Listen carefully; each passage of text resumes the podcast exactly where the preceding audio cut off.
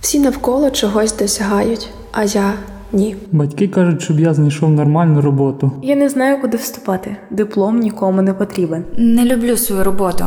Я давно тут не розвиваюсь, але мені страшно звільнитись. Все, забираю документи з універу. Я не хочу сидіти в офісі, хочу подорожувати. Я ні про що не мрію і ні до чого не прагну. Це взагалі нормально. Я вступила на юрфак, бо так сказали батьки. Боюсь зробити перерву, бо потім не зможу повернутись до попереднього життя. Ну, зроблю паузу. А що далі? А що далі? А що далі?